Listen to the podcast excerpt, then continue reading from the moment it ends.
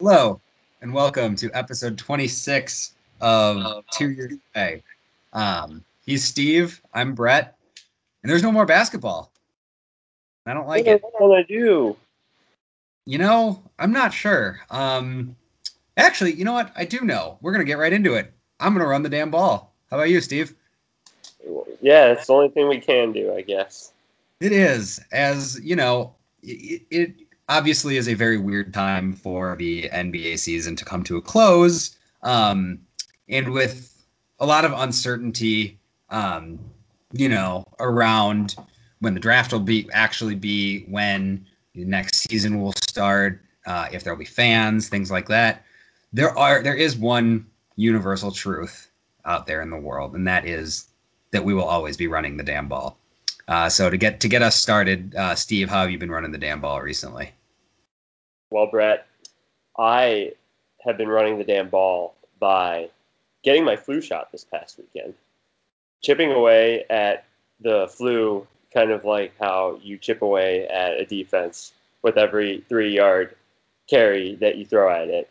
So the flu is not gonna stop me today. I will defeat it at the end of the long game by having gotten my flu shot. And I encourage all of you out there listening to get your flu shots as well if you haven't already, as we all jointly run the damn ball as a society against the flu. Well said. Well said. Yes, please go get your flu shots. I'm getting mine tomorrow morning.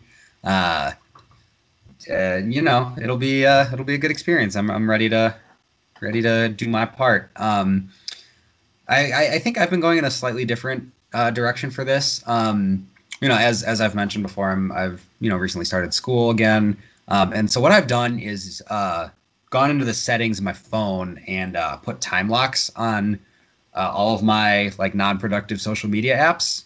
So all of my social media apps, um, so Twitter, Instagram, Facebook, Reddit. Uh, just throw a time block on there after you know a few minutes of uh, being able to check uh, in the morning, in the afternoon.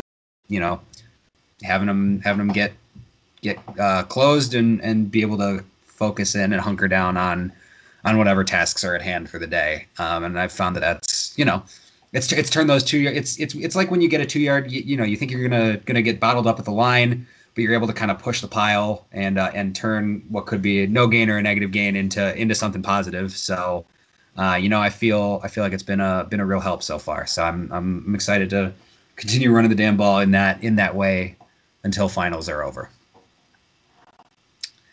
um, so as we mentioned, uh, the the NBA Finals came to a conclusion. I don't know. It it it could have been thrilling. It it wasn't really. Uh, in uh, you know after or last week, early last week, uh, the finals ended. The Lakers won, um, beating a depleted Heat team uh, in you know what what ended up being kind of non non dramatic fashion. Um, and because I, I, I remember you know everyone was they did or they did win four to two. Um, you know they would they got out to a three one lead, which as we've seen time and time again is the most dangerous lead in sports. Um, and we're able to we're able to you know finish the job after the Heat put forth a valiant effort in Game Five. Um, any excitement of Game Six was pretty much gone by halfway through the second quarter. I believe they're up by 30 at halftime and kind of cruised to a victory there. Um, so congratulations to your 2020 NBA champion Los Angeles Lakers. Um, I think uh, you know we we we we had our doubts about this t- about this team coming into the season, some potentially more than others, um, but they were able to do it. Um, you know, regardless of who they actually faced in the finals. Um, so I guess just kind of starting off from the top, from you know 10,000 10, foot view, um, did did this go the way you expected? Minus minus any you know injuries that or hurt either team. Well, to answer the specific question, I did say that the Lakers would win in six, um, and and the Lakers won in six. So I think we both. I think we both did. So the short answer is is um, what what I am still, I think, in still a little bit of, of shock with with this Lakers team is that I I really didn't think they had anything past LeBron and Anthony Davis, and um, you know there've been a lot of interviews I think done with former LeBron teammates over the course of the finals and the conference finals, and one of them struck me. I think it was Richard Je- Jefferson that did it, and he was kind of talking about how LeBron's basketball IQ is, is was far and above you know, IQ of any player that he played for, uh, you know, any player that he played with, and um, he, he just he, you know, he, he, he was arguing that he sees the game, you know, and, and knows the game in ways that are like unfathomable to even just even an advanced like basketball player. Um, but the interesting thing was what he also said was that you have to change the way that you play as kind of a role player on a LeBron team. Um, and, you know, in ways that seem obvious to you know an advanced watcher of basketball, you know, you're uh, a player that was you know maybe a ball dominant player before playing with LeBron might turn into solely a catch and shoot player, solely a slasher, solely a rim runner, uh, because you're playing in an offense that's dominated by LeBron. But what I think shocked me most about this run with LeBron relative to any of the other kind of runs that he had was just how much he elevated guys like Kentavious Caldwell Pope and JaVale McGee and Dwight Howard.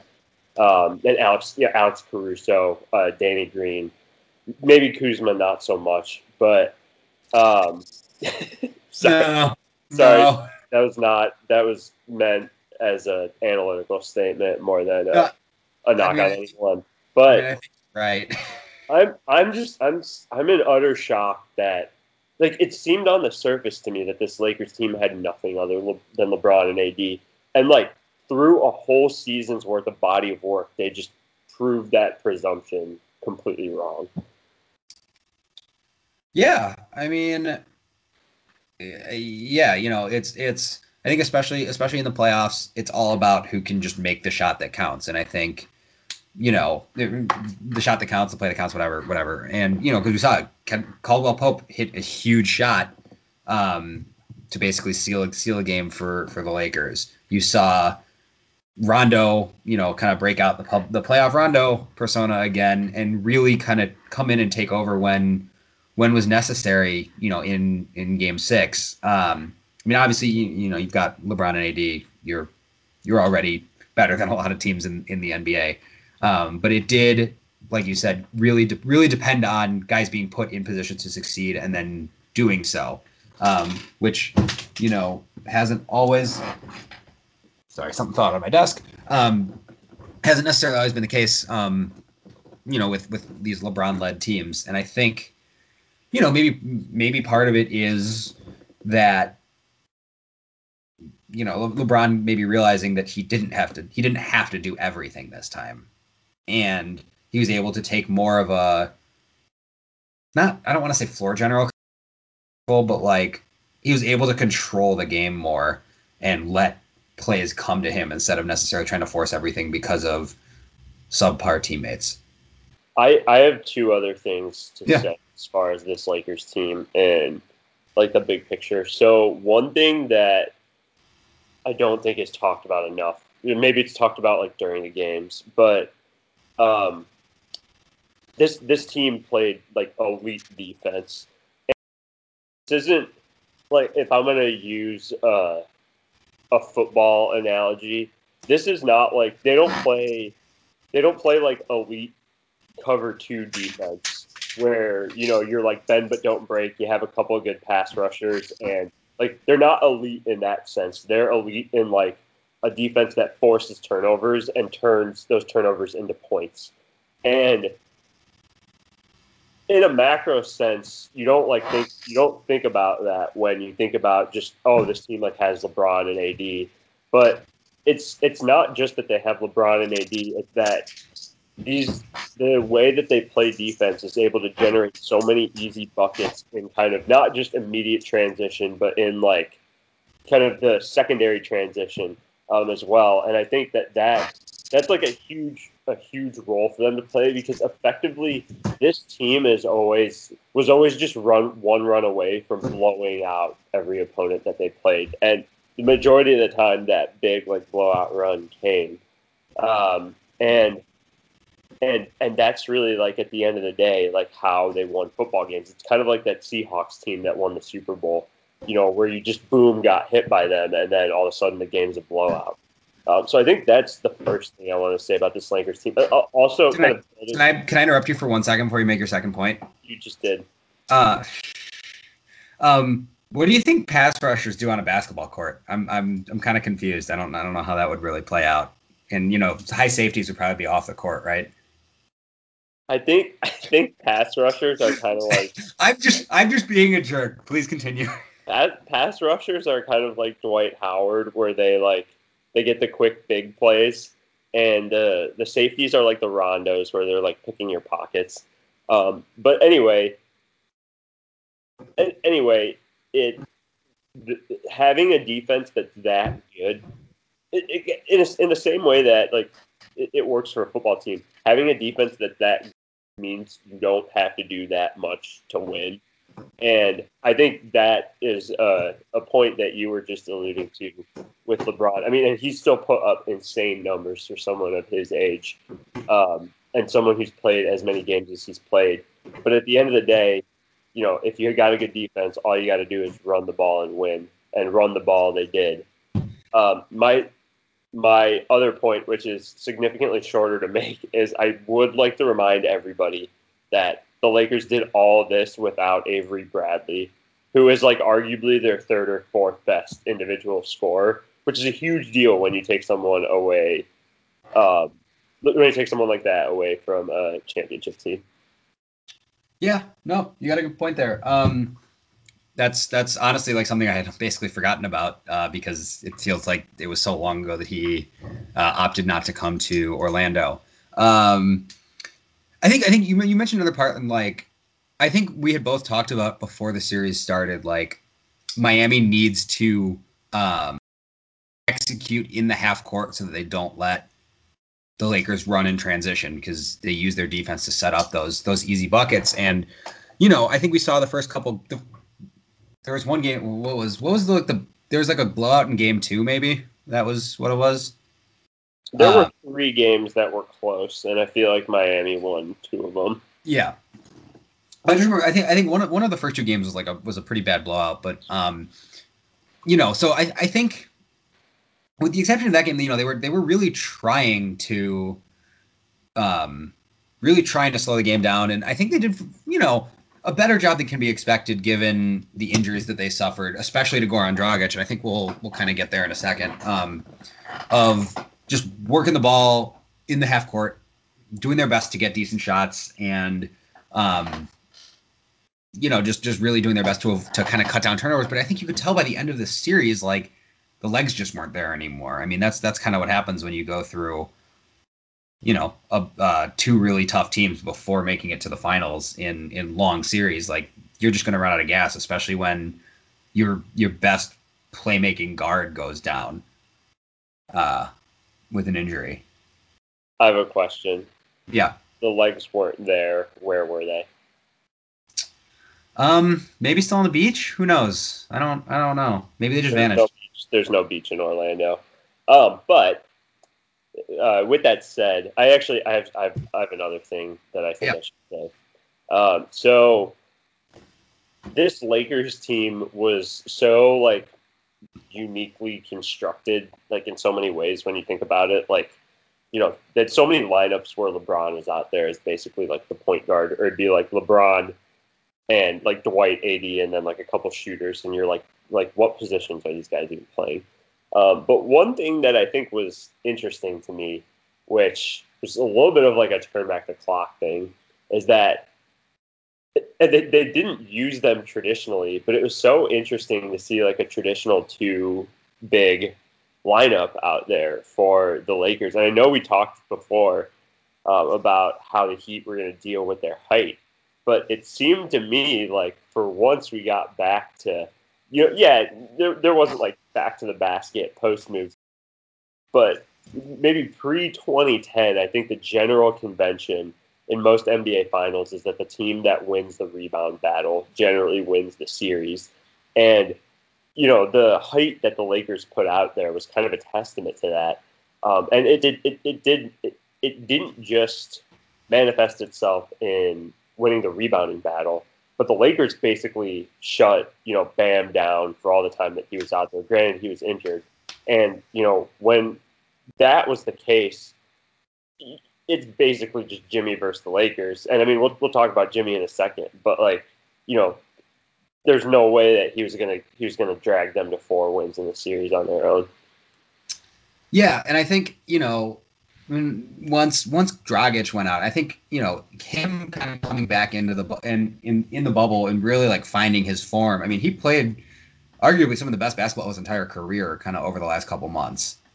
Um, and it was, you know, I mean, props to him. I, it was, you know, really great to see him take control of that offense and really, really um, direct everyone around, especially an offense that has, or you know, a team that has so many young guys that are getting their first meaningful playoff minutes. Um, but I think you know, losing a playmaker like that and making Jimmy just kind of shoulder more of the load is obviously less than ideal for Miami, especially if you know guys like Herro and, and Robinson are going to cool off eventually um, after you know relatively hot hot shooting streaks through the first couple rounds of the playoffs. Um, so I guess kind of so moving moving into kind of each each team specifically, um, things you liked and, and didn't like out of out of each team. Well, I feel I feel like I just I just gave yeah. a, a, love fest to the Lakers, uh, but I I think as far as the as, as far as the Heat go, um, I mean you can't really you can't really talk about the Heat without talking about Jimmy Butler, mm-hmm. and um, you know my specific familiarity with Jimmy Butler was during his his tenure with the Bulls, but you know since then he's been on a couple of different teams, obviously, and you know when I always thought of him among the like games star players, the the question with him was always just the ability to literally, you know, put a team on his back, like like Greg Jennings, you know, like could he put a team on his back and just drag them to victory? Would you, would you say would you say there was a lot of determination in that? I think I think that would be the understatement of the year, Brett. Um, J- Jimmy Butler did what like you expect a top five player to do. You know, you you especially as like an underdog in a way did what Kawhi did last year. But Kawhi you expect it from because everyone yeah. knows Kawhi is one of the five best players in the game. But mm-hmm. Jimmy did what like Giannis hasn't figured out how to do yet. What like Embiid can't do. You know what all the young guys in Boston are still trying to figure out you know how to do. Um, he literally took a team on his back and and stole two finals games just by purely being. And I don't even know that he was the best player on the court, but you know by just taking care of business and doing what he needed to do, knowing the kind of situation that was on hand. And I had never seen that version of Jimmy Butler before, and it was it was just a joy to watch because all it was was him executing, you know, a not that high of a volume of, of shot. You know, you think about think about 2006 when the world was introduced to Dwyane Wade. Mm-hmm. You know, he was he had 42 point games where he was shooting like 26. Like he took a lot of shots to get those right. points. You know, like Jimmy was scoring 40 on like 20 shots. You yeah. know, and executing and taking care of business. You know, while guarding the other team's best player. I mean, it's just like I mean, it was workmanlike the way he handled his business in that series. Yeah, and I and I think to add to that, and I think this is this is where I'm, you know, gonna gonna maybe maybe you know lightly criticize just just a little bit, not not too much, but you know he did that all by barely shooting any threes, and you could see how LA was adapting, especially in the later games of the series when they just knew he wasn't going to shoot. I mean, they were playing so far off of him, especially when when he was getting a ball screen that you know, it, it potentially took away some of his ability to to distribute to the roll man on some of those screens. So, you know, I'm not saying he has to go jack up a bunch of threes every game, but I'm saying being able to kind of pick his spots would, I think, help that team in more ways. And pick, but pick his spots meaning like, you know, shooting open threes and, and nailing a decent percentage of them. So they at least have to give him that kind of attention because we, we know we know he can put the ball on the floor and get to the hoop. It doesn't matter who's guarding him, and we know he can draw fouls, which is is just another extremely important aspect of his game.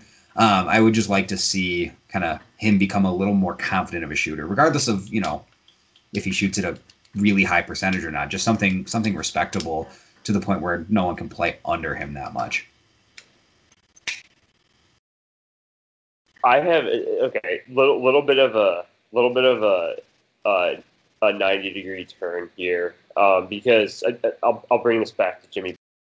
Kind of question out of the blue is, you know, of maybe the championship teams that have won over the last like decade or so, where would you rank the Lakers? And I'm not looking for like a spot specifically, but like do you think this Lakers team was like one of the top teams to win a championship this decade, or do you think they were closer to the bottom?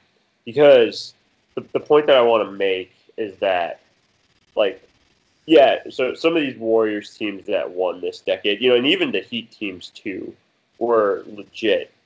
But, like, even when you look at two or three years ago, like, finals.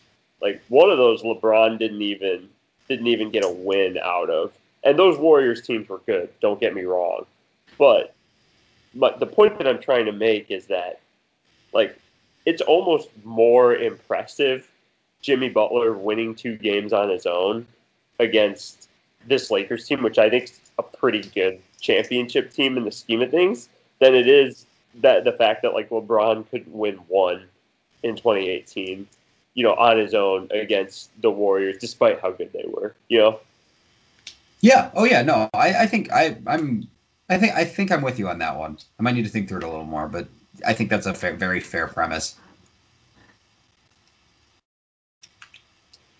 The other thing I liked about what the Heat did is that, that like, it, and it's not like more just impressed by. Like, when, when you think about their most impactful players in, in some of these wins that they had, you're looking at guys like Kelly Olynyk and Tyler Herro and Duncan Robinson and Jae Crowder.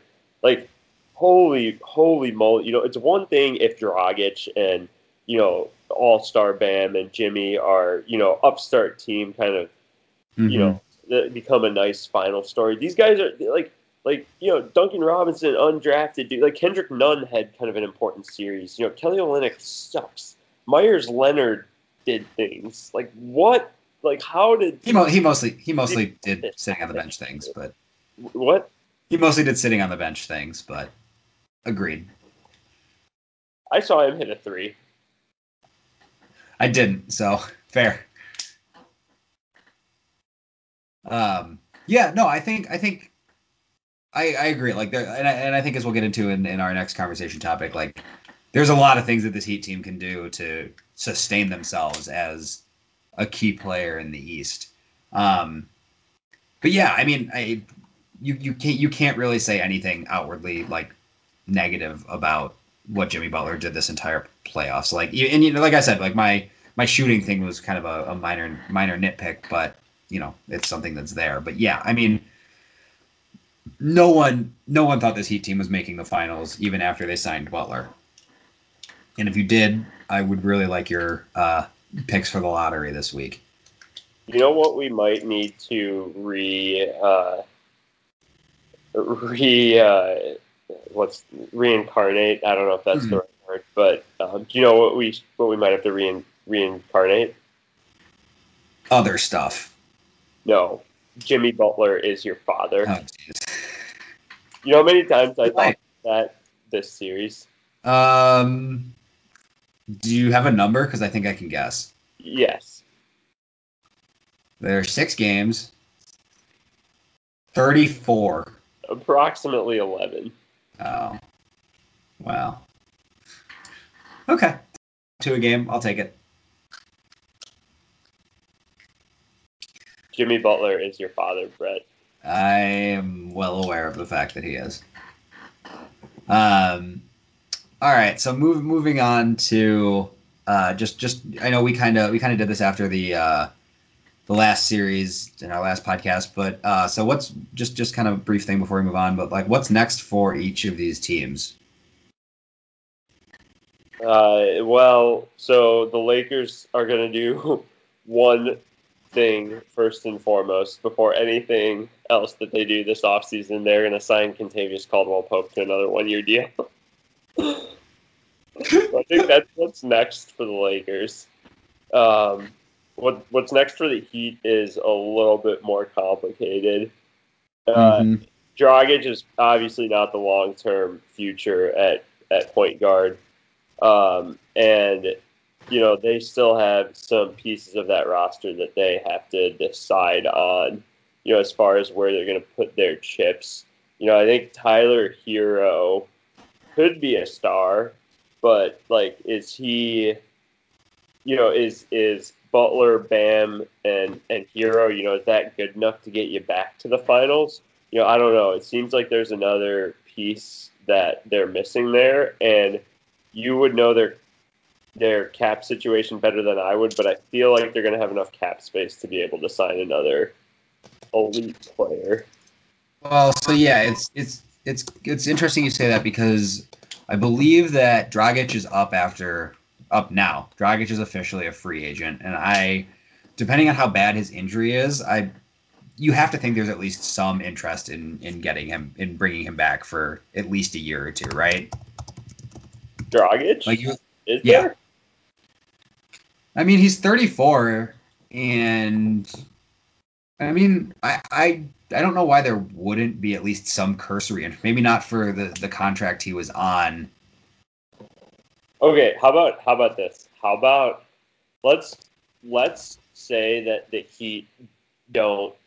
Let's say that let's say that the Heat approach their like future plan from a more like long term span as opposed to a short term span.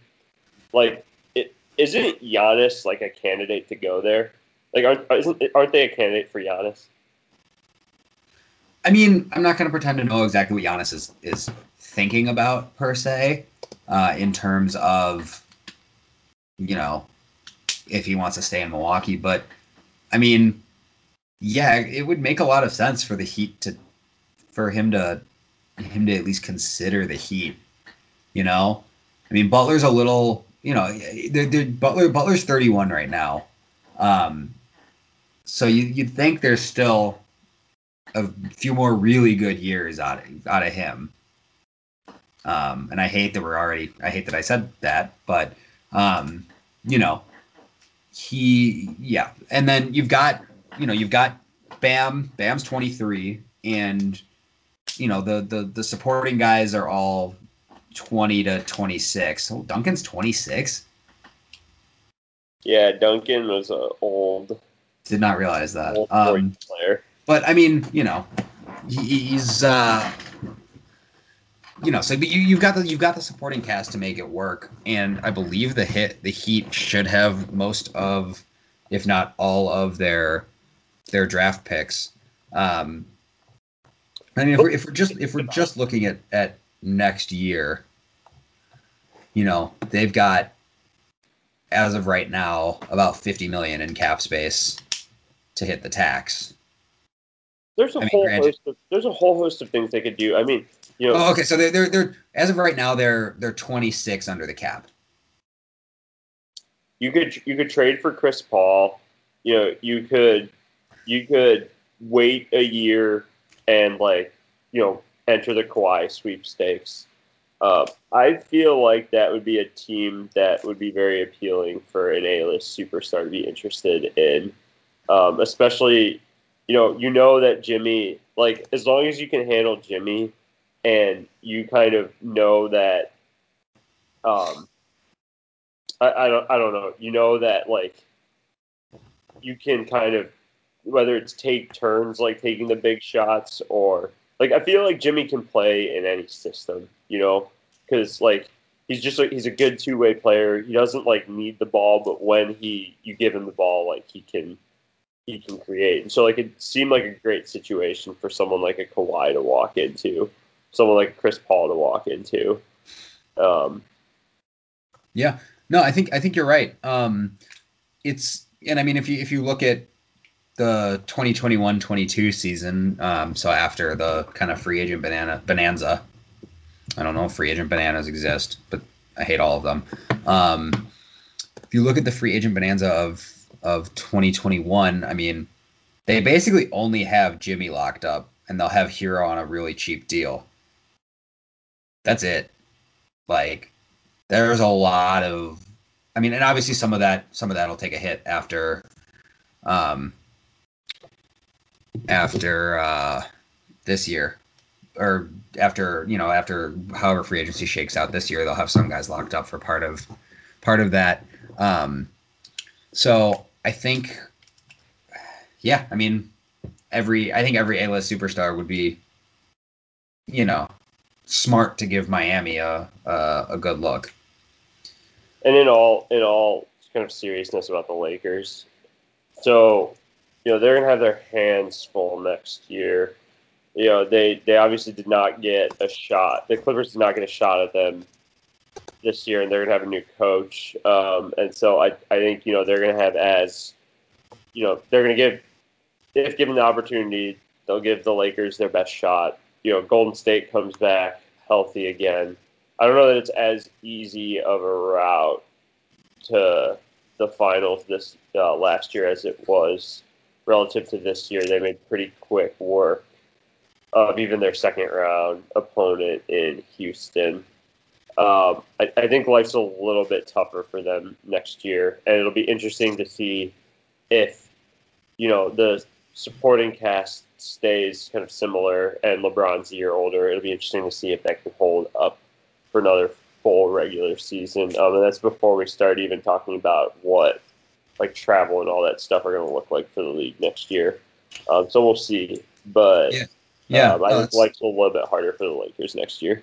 Yeah, I mean, I'm I'm I'm assuming that they're going to re-sign Anthony Davis, you know. But uh, besides that, you've got a lot of the nucleus coming back. Um, I'd be willing to bet that they try and trade Kuzma at some point. I don't know what uh, what they expect to get for him, but um, I can guarantee you it probably will not be the uh, you know the Zach LaVine deal that Lakers Twitter is hoping for right now. Um, but yeah, I mean, you know, there any team that has LeBron and Anthony Davis is going to be a top tier team in the NBA. Um, it'll be interesting to see, you know, given given you know, given that there is uh, a 82 game season next year um, with travel and all that. Um, you know, we'll have to see how how teams are managing their players. Um, so I think that that does it for our finals coverage. Um, I think now it's time we move on to the heart of the show, uh, the the one, the part that you know all, all our fans are really clamoring for, um, or one of the two parts that the fans are really clamoring for, um, and that would be the Suppan segment where we pay homage to the patron saint of this podcast, one Jeff Suppan, one Jeffrey Scott Suppan, sorry, um, by talking about any and everything that is average in our lives or the world. Um, and uh, yeah, Steve, what do you got? All right, this is a this is a special. This is going to be a special one for me. So I hope you're excited. Uh, interested. Okay, good. Um, hope hope the listeners are too. Uh, Brett, I have a question for you. Um, I should have an answer for you. What happened um, 14 years ago yesterday on yesterday's date? So October 19th, 2006? Yes. Um, you cannot look up, you cannot look up anything. You literally cannot look up anything. You know what? All right, that's a rhetorical question. Uh, wait. Okay. Wait. Wait. Wait. Wait. Wait. wait, That is a rhetorical uh, question. I am. Wait. I'm going to mute your mic. Hold on. Uh, wait, you can't do that. Um, uh, Phyllis Kirk, uh, American actress in The Thin Man, passed away at age 79. I don't so, know what relevance that that is- has. That is so disrespectful. Well, what happened on October nineteenth, two thousand six? Um, it, it's a day in it's a day in Suppan lore. Actually, the uh, the St. Louis Cardinals defeated the New York Mets in the two thousand six NLCS by a score of three to one um, in a thrilling Game Seven. Um, Brett, who do you think started Game Seven? I'm gonna guess our our friend Jeff Suppan did. Jeff Suppan started Game Seven through seven innings of two hit ball, giving up one earned run, walking five, and striking out two. Uh, he received a no decision in that game, interestingly enough, um, and was awarded the MVP of the NLCS after that. Uh, so a, a great, a great It's day it was. It's a great day for all the average people out there. Yeah, so we're we're thrilled to be selling celebrating it with I wish you would. I wish you would have known. I would have put my Suppan jersey on. no comment. Um, anyway, we are thrilled to be celebrating this wonderful anniversary with uh, you, our wonderful listeners. Um, We are, and and Jeff, we know you're listening. Um, if you if you send us your address, uh, we will send you a commemorative certificate. We'll sign. We'll both sign it. Um, are you, are you, is that it for you? That's it for me, Brad. Short but sweet. Um, all right. So first, uh, so as, as part of mine, I you know I was I was uh, going through my my ballot uh, because as on, on behalf of this podcast, I would like to uh, encourage everyone that is of the age to to exercise their civic duty and vote. Um, so please please go do that. It's October twentieth. You've got time. Go do it. Um, I was I was I was you know filling out my ballot and um, I was looking at the candidates for. Let me see if I can get yeah uh, for senator uh, from Illinois, and you know I'd say I'd say the, the you know the, the current Democrat and Republican candidates uh, are ones that are fairly well known, but I always like seeing uh, the other candidates that are you know available on the ballot um, just to see just to see who's running. Um, and I noticed that there, there's I don't know if you noticed this, Steve, but uh, there's a guy running for Senate whose name is Willie Wilson. I did know that. And uh, do you know what party he's?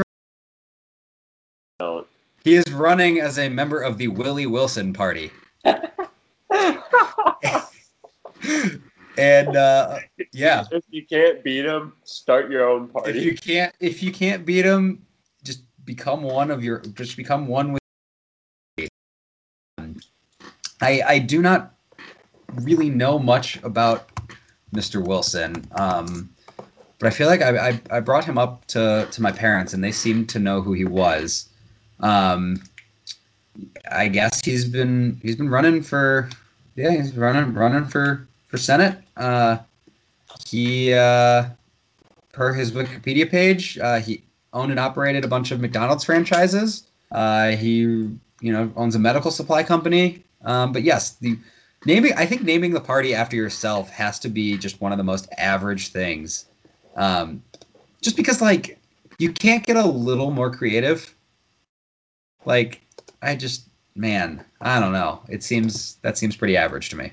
And also, his parents didn't get creative with uh, the name that they gave him because they basically took the same name as their last name. So, you know, that's uh, that's, that that That's- that- probably that- spirals up a generation. There are levels for it. That is very true. Uh, there are levels to this. Um, so yeah, it's it's average squared. So is average squared more average or like less average? Uh, I mean, when, when's the last math class you took? Like, I guess unless unless Apparently, in some at- hey, in some in some of my in some of my law classes, we've been doing we've been doing math to assign blame to people and, well, and the only time the only time that average squared would be less than average is if average is less than one.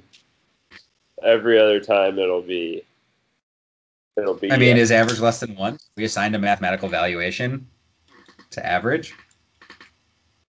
Uh, we haven't, Can average, but I average, can average be something like question. This, we're not debating. average, We're not debating. average be something? I think average should be like something like I Yeah, or pi. imaginary numbers. Imaginary numbers. So it's what I know. You know, I know everyone comes to comes to this podcast for their daily or for their weekly, uh, you know, math lessons. But uh, I, I think I'll do everybody a favor and, and cut it off there. Um, so we want to know if we want to hear from you guys that are listening to this podcast. Uh, if you've got anything, you know, in your in your lives or something that you see uh, that is, uh, you know, average. Um, we want you to send them to us.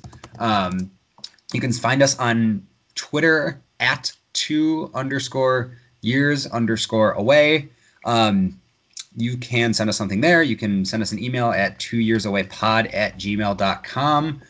And you can um, also put a light in your window um, because, you know, we're always on land. Neither of us come by sea. Uh, and you can you can kind of get within view of Steve's apartment and just use Morse code to uh, to uh, get uh, get get your message across to Steve. So that's that's how to get in touch with us. So moving along, um, since our last episode, there have been a couple of um, changes in the NBA coaching world. Um, with the most recent hiring happening today, um, and I'm pretty sure you didn't know this guy existed either, Steve. Um, not to speak for you, but uh, the Indiana Pacers hired Nate Bjorkgren, um, formerly of the an assist, formerly assistant coach on the Toronto Toronto Raptors. Um, sure.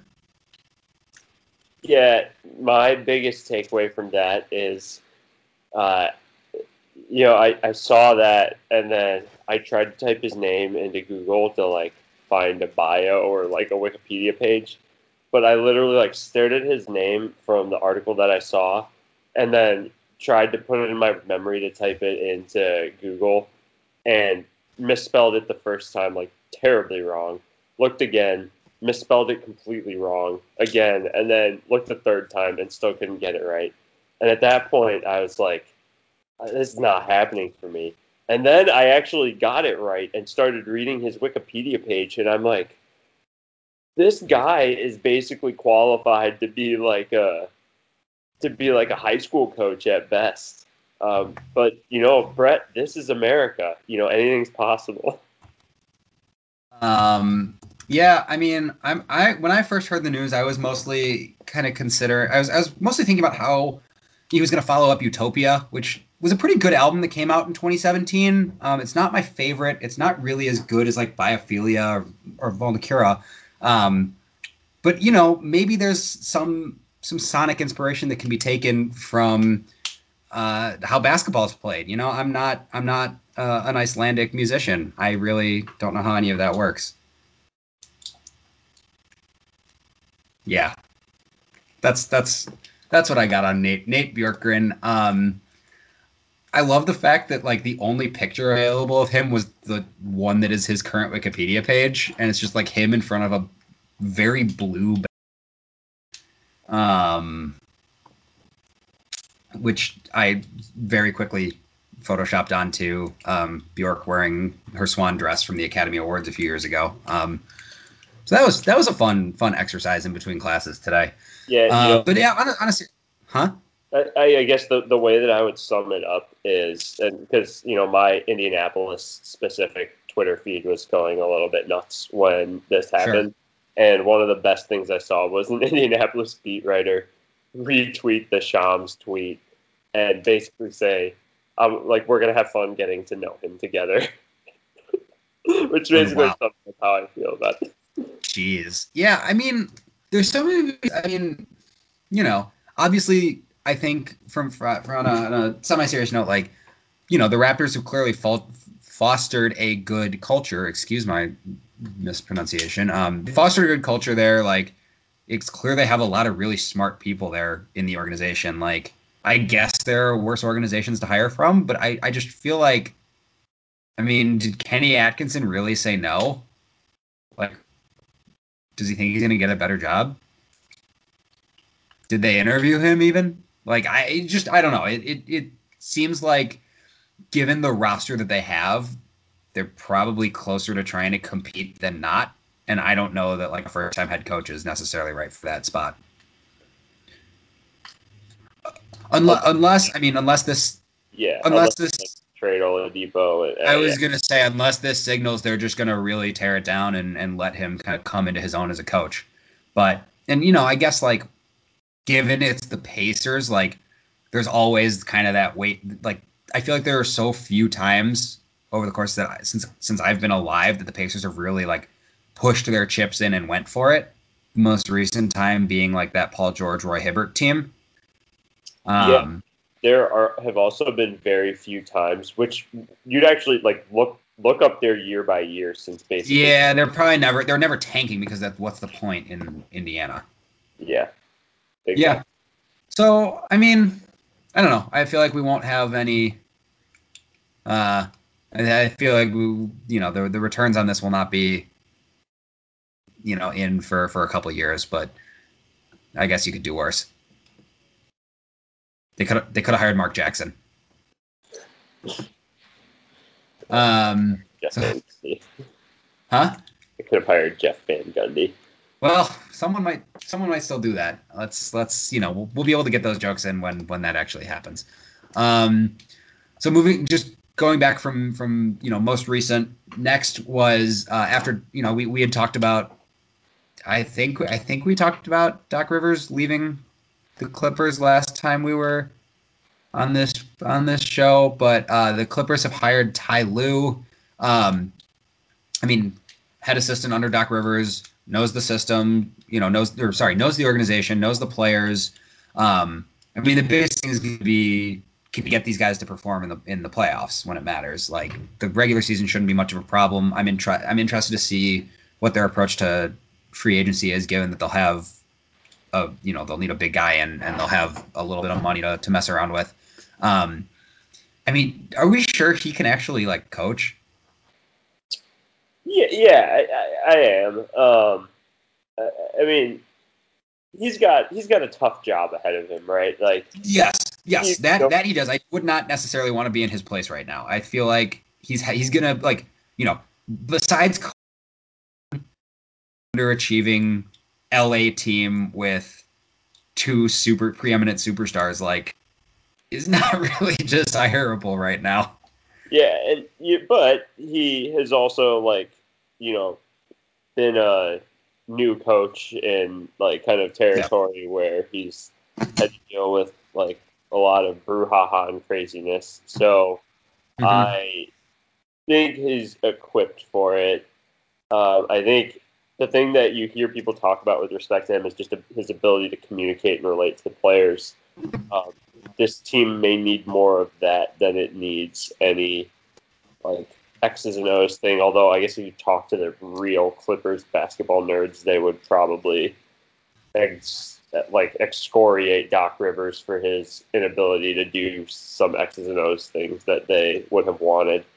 Um, I, I, I don't know. Like I, I think um, I think this is a if you're kind of asking about what this signals from the Clippers organization as a whole, I it it does have a hint of desperation to it because they know that Kawhi and Paul George are, are gone after next year if like this doesn't work out. Mhm. And so um, instead of maybe making the best long term decision for them, they're trying to band aid this and see if it'll work and lead to a deep playoff run for them. It might, it might not. You you really don't know. Um, so th- that's maybe the most interesting part of this move to me.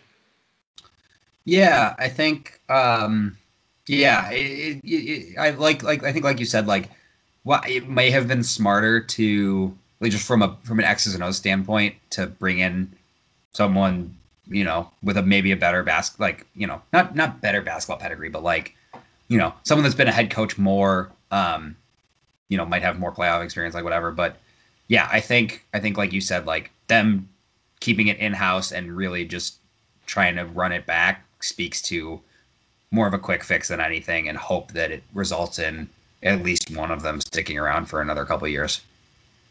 Um, so yeah, I think you know, obviously free agency hasn't happened yet, but it's definitely an, definitely a move to kind of keep our eye on as we as we watch you know next year. Um, and then I think the, the the other big one that we didn't have is is the aforementioned Doc River, uh, the new coach of your Philadelphia 76ers. Um, They're not mine. It's they're they're, they're all of ours, Steve. The 76ers belong to all of us. Not my 76ers. Um, yeah, I just oh man, like he's obviously got the most experience and like is probably the someone someone put it to me as like the best of the retreads, but like and you know is is definitely like the front office situation for that organization is is hot garbage. Like no one's really happy there. This is I think another it's it's a different kind of a band-aid, but I think it's still a band-aid nonetheless. Yeah, I, don't know. Band aid, maybe, but I think this is. Um, I, I, I don't know. I mean, you can criticize Doc Rivers for like his inability to really like be a championship level head coach out in LA. Um, but like, I think we've done plenty of that. okay, Doc Rivers just, is still a good coach at the end of the day. There's lots of yes. bad coaches that are still employed in the uh, in the NBA. You know, they, yeah, Philly could have they could have like gone the young like video coordinator route. You know, they could have. Um, no, that that never worked. That never worked. they could I've have never heard of that being successful before. Really, you you've never have? Um, they could have uh, they could have gone with like yeah they could have gone the route of like trying an experiment with like a former player that you know like a lot you got like you see like a lot of those situations they could have like dusted I guess like the aforementioned Jeff Van Gundy you know off and, and done that I think this this makes more sense than any of those I, uh, I, I agree with that and I think that so the Sixers are kind of like a there's a lot of uh, pizzazz like associated with that organization now, and Doc's the perfect person to handle that. I, I guess like let's say, and I know we're going to talk about yeah. this in a second, but flip flip Doc with Billy Donovan and say Donovan went to the Sixers. Yeah, you're probably getting maybe a better like just more focused basketball coach that can help your team with X's and O's better. But um, that's not that's not what the Sixers want. You know, they want they want they want someone like Doc. And to me, it makes sense. And they, they, yeah, they spoke that way with their checkbook. Yeah, I mean that's a good point. But I, I think I think that that's a good point. Like you know, Doc's got experience managing, you know, superstars and their personalities. And I think especially when you look at someone like Embiid, who's like who's a very loud player, like Doc's hey Doc Doc, you know, has worked with Kevin Garnett, who is probably as you know as as insane of a person on the court as you know you you could you could ask for. Do you think he's um, less insane than Patrick Beverley? I think Beverley is kind of like yeah, I think I think I think it's KG. I think KG is just like a literal insane person. Yeah, I mean he is. Yeah, he's an insane person. Yeah, nothing. Uh, so yeah, I, I think that like you know Doc Doc is kind of the right guy for that locker room. I just like you know we'll see what he can. I mean, he, he's not going to make up for the for the crappy front office decisions that this that the Sixers have made, and you know, nor nor should he be expected to.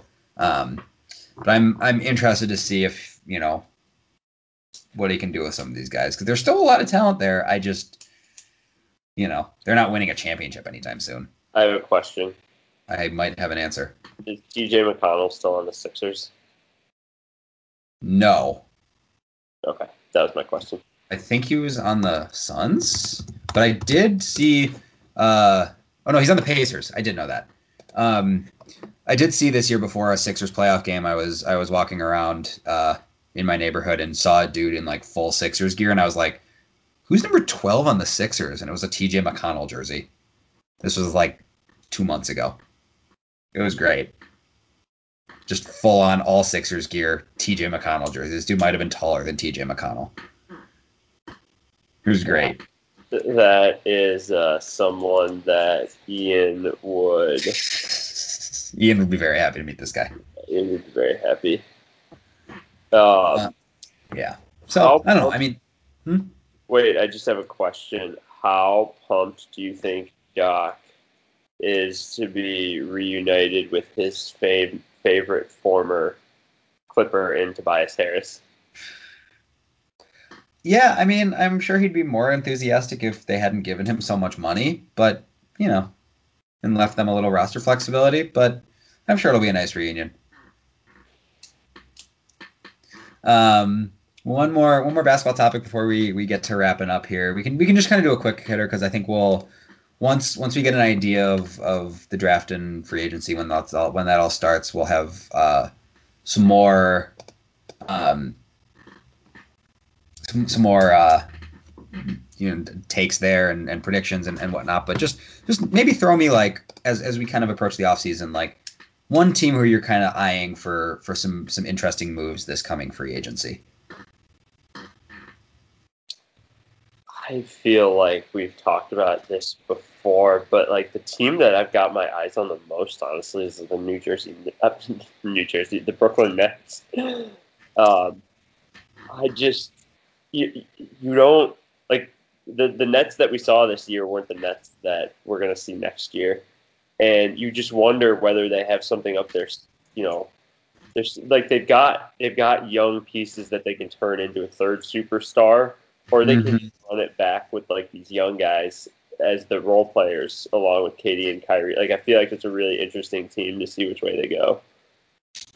Yeah, yeah, that they were they were they were also high up on my list, but uh, for me, it's Denver. I mean, we saw them put up a hell of a hell of a run in the in the playoffs. Um, you know, all the way making it to uh, making it all the way to the Western Conference Finals, putting up, you know, you know, you know, looking looking like they belong kind of among the upper echelon of of the Western Conference. Um, Paul Millsap's coming off his $35 million contract. That'll be totally off the books. Jerami Grant's off the books. Um, I think they'll try really try and bring him back. Um, but that's a lot of money to play around with for a team that, you know, could kind of push their chips all in and make a run at it next year. Um, you know, they need a lot of help on the wing, but, you know, with if you've got 40 some odd million dollars to, to mess with next year, that could turn into something really interesting. And if you keep developing, um, you know, Michael Porter Jr. and uh, you, you know, your other your other really young guys, um, that that could that could be an interesting thing to watch. I also wonder as far as the Suns go and their like momentum kind of after their performance in the bubble. I mean, they're just such an interesting team to observe. Yeah, Uh, I mean, I think I think I think the fact that once they leave Orlando, I think they'll never lose a game in Orlando for the rest of the organization's existence. Um, but like, I feel like they're gonna be terrible again just because they're the Suns. Although they do have they do have a lot of really really, really interesting pieces. If if if Oubre and Bridges and and and Booker keep keep kind of making jumps, um, they're definitely someone to watch out for. Um, all right, so that that brings us to the end of our show. Um, this is the the other fan favorite segment. I mean, honestly, honestly, you know what? Screw that. They're all fan favorite segments.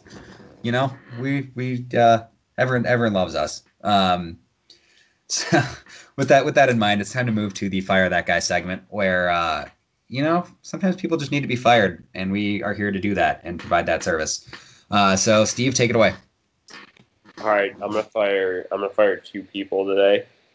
Um, I think uh, many of you will, remember on the last podcast I spoke very highly of my new doorman, who I kind of hired actually into the program, uh, Oh, which no. is very rare for us to hire someone, but I, I hired that guy in. Um, was talking to him recently and found out that uh, he was not very happy with uh, my building management that employs him because apparently, um, when he took this job, I, I guess whether knowingly or unknowingly, this may be his fault, but they're paying him six dollars less per hour than his previous job to do this job uh, at my current building. That to me seems borderline fireable. And so you know what I'm going to do? I'm going to fire my building management. I hope they're not listening um, as I'm saying this, but I don't They know if they can do anything otherwise. Fair. Yeah. So that's not that was something that I found out that didn't make me very happy, um, Brett. But I think you're, uh, I think you'll be in agreement with me on this one. Um, I am also, um, as an ode to the beginning of the Big Ten football season starting this week, I'm going to fire PJ Fleck just because I want to. Oh, not for the actual fireball fireball offense he committed this week. Nope, just because I want to. I mean, I'm always pro firing PJ. Yeah, I knew you'd agree with me. Um, all right, with that, Brett, take us home. All right. So, um, as, as, as some of you may know, I have I have uh, become a, a fan of the Bachelor franchise on on TV. Um, mostly because I just it's it it gets extremely addicting, but it's also just like especially in a time where you're in school, it's good to just like turn your brain off for like an hour and just like focus on something mindless. Um, and so the the most recent season started. Um, after after a delay due to the pandemic um, and and all that. Um, so I think I think everyone in you know last week was like the introductions, and I want to fire this dude named Jay. Um, I don't know what his last name is, but uh, so like in in recent seasons, apparently, so I, I've only been watching for a little bit, but in recent seasons, it's become thing when you get out of the limo to introduce yourself to the Bachelor Bachelorette to like bring props and like make it like a whole production so you stick out because they send people home that first knight, so you want to like make a you want to make an impression so that you're not easily forgotten. Um, so like you know props, people. Some dude wore like a full night suit, like all this stuff, but this dude gets out of the limo in like a full on straight jacket, and basically goes and tells the the bachelorette that like he's been going crazy because it's been 120 days or whatever since they were supposed to start filming. So like already pretty weird, right? Like I don't even know where you can find a straight jacket nowadays. Oh. Yeah, I mean, I'm not, I'm not a, I'm not an enthusiast of this show, so I don't know what's normal. But continue. So, but like, I mean, when's the last time you saw somebody wearing a straight jacket? I, yeah, like, yeah. so okay, so you, you, but you think like after after most of these guys do like their their thing, like they take off their costume and just kind of, you know, it's gone. Not this guy. He kept the straight jacket on the entire rest of the episode. So he's just like like all these other guys are just like in their suits or whatever, like he's just in this straight jacket the entire time, unable to use his arms for the rest of the episode, which like must have filmed over several hours. And I think the funniest part is that like none of the other guys were like, "Hey man, let me get you out of that straitjacket so you don't look like a giant like weirdo for the entire episode." um, but yeah, my man, my man kept it on. He got a rose. He had to like accept it in his teeth. It was like a whole weird thing. So I'm, I'm I'm firing that guy. That guy just needs to needs to get fired. So I think that that'll about do it for us. Uh, we have we have a really really fun surprise for you guys uh, with our next episode, which should hopefully be coming in the next couple weeks, uh, especially as we get uh, you know uh, some some more clarity about what the NBA draft is going to look like. Um, as a reminder, we will we will be doing our our our scheduled uh, pre-draft episode. Um, so I think there, there's a lot to look forward to there. Um, that's that's where the surprise will be. So uh, keep an eye out for that, hitting your new hitting your feeds. Um, and yes, get send us questions, comments. Um, you know, you can tell Steve his haircut looks nice if you want. Um, and yeah, that'll about do it. Thanks for listening, guys. We'll see you next time. Rock chalk.